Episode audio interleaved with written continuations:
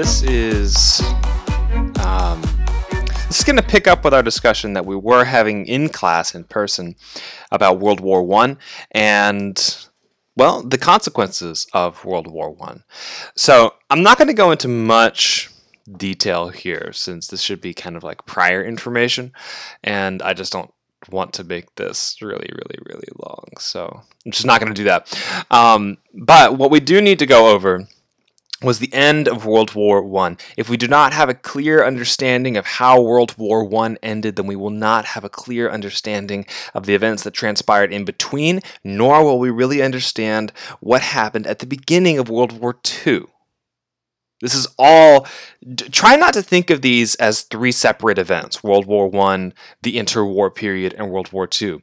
This is really one giant continuous string of events, as all of history is, right? So don't ever try not to try not to segment history. Don't break it up into you know compartments of American Revolution, the French Revolution, Napoleonic Wars and all this other kind of stuff. It's a continuous line of events, each one impacting and knocking off of each other in one way or another. You cannot have one without the other. Post World War I, Europe was a nightmare. So, one of the things that we left off with our discussion was the conditions of the end of the war, the Treaty of Versailles. This is what ended the war entirely. This is what officially wrapped everything up. The war is now over. But, but we are left with an absolutely destroyed Germany. A Germany that has been humiliated, that's been just at, ruined economically, financially, structurally. Um, and not only that, the Treaty of Versailles pinned all of the blame for World War I on Germany.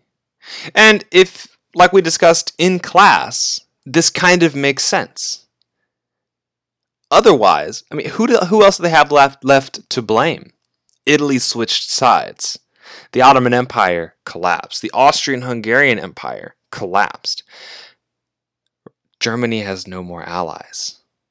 There's no one else left to blame except for Germany, therefore, they get all of the blame, despite the fact that World War I was caused by a Serbian national, Gavrilo Princip, killing the Archduke of the Austrian-Hungarian Empire. Germany had nothing to do with the beginning of World War I, but they had everything to do with the continuation of it in some ways and with how it ended. And unfortunately for them, they were just the last one standing. So, the Treaty of Versailles humiliated Germany, forced them to repay what are called war reparations. Um, the whole goal of this is to try to get some money out of the losers to pay back the debts that the winners incurred during the war and to help rebuild Europe. Understand this Europe was absolutely decimated by the war, ruined. And there's really no way that they can just come back from it, you know, at the drop of a hat. They need to rebuild. And here's the thing that a lot of people I don't know, like maybe maybe a lot of people don't forget this, but some people tend to forget this. Nothing is free. Even when a government is doing it, especially when a government is doing it, right? Rebuilding houses and bridges and roads and everything. It takes money. Where are you going to get that money? Hmm. Germany, since they lost the war, right? Um, Europe was just ruined. But there was one country in particular that came out of the war pretty much unscathed and got to sit at the winning tables party, right? They got to sit at the winners' table. And that was the United States of America. Now, you need to remember that up until this point, the United States had been practicing an isolationist um, foreign policy where they were not wanting to get involved, they wanted to stay withdrawn and away from world affairs. They did not want anything to do with, especially, European wars. That continues in the middle of World Wars One and Two. It really changes after World War II. America realizes that isolationism is not working for them. Um, but America also has one major benefit. How many World War I battles took place in New York City, or Mississippi, or California, or Kansas? Absolutely none.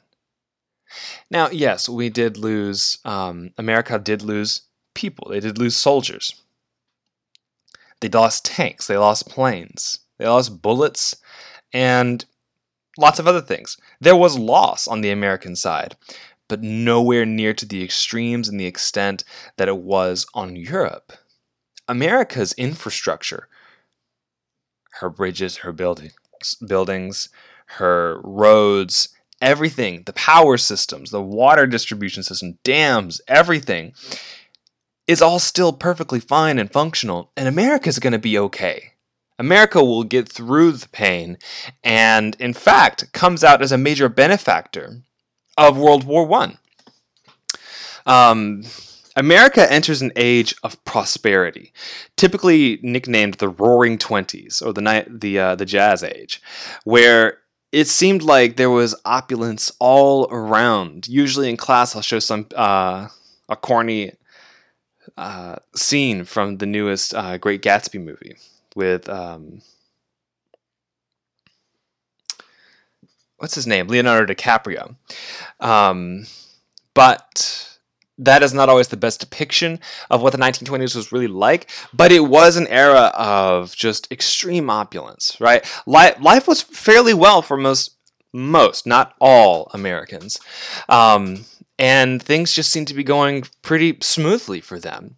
Um, meanwhile, on the other side of the globe, Germany is struggling so much so that they can bear they can't pay back the loans that they took out not excuse me, they can't pay the reparations that they are being forced to pay. So, in response to this, the United States loaned Germany money to pay back their reparations. Because if Europe does not get fixed, if Europe is not fixed up and worked worked out to uh, repair all of these damages, America, one of America's major trading partners will be gone, and that's a loss of money to the United States. So in a move to try to shore up their own economic successes in the future, the United States gave Germany a massive loan to help pay back their debts. This did not help a ton, but it did give them sort of the push that they needed to um, to pay back these reparations. But here's the thing, and I want you to think about this. If I loaned you ten thousand dollars and then something I don't know, maybe like a, a global crisis, like a hmm, pandemic happened, and I need my money back. What am I gonna do? Am I just gonna tell you, oh no no no no no, don't worry about paying me back. It's really not that big of a deal. I'll be okay. Or am I going to start pushing to get that extra cash? Most people are going to push. See, here's the thing all of this came crashing down along with the stock market in 1929. Germany was already struggling and limping along. The Great Depression cut their legs out from underneath them, along with everyone else's. And really, the Great Depression was the spark that lit up the, the, the powder keg that was just ready to explode in the in the wake of World War One. So let's think of it like this. And a lot of there's been a lot of discussion on on what happened, how the Great Depression started. Um, just to keep things simple and easy, there are other uh, resources that I'll provide that um, I think go into a much better detail and depth than I can. Um, and I just I don't know if I'm the best one to really go into it. Um, but for all intents and purposes, the stock market crashed. Something that really, I mean, it had been seen before, but when the stock market came tumbling down, um, people started making runs on the banks so they could get their money because they're losing money and they're getting desperate. So it was a stock market crash, bank runs. The banks had already loaned out all the money before and they needed the money back, but no one had any money to give them. Bad credit deals, bad loans, bad mortgages, everything was bad. And by the time that everyone needed their money back, there was no more money to give anybody. No one had money to get Right? Imagine going to the bank to withdraw your, your $10,000 savings account and there's nothing there. Yeah, they have on on file you should have $10,000, but in the vault there's nothing there's nothing in the safe and they can't give you anything, not a single dime. What do you do in that circumstance? What do you do in that situation?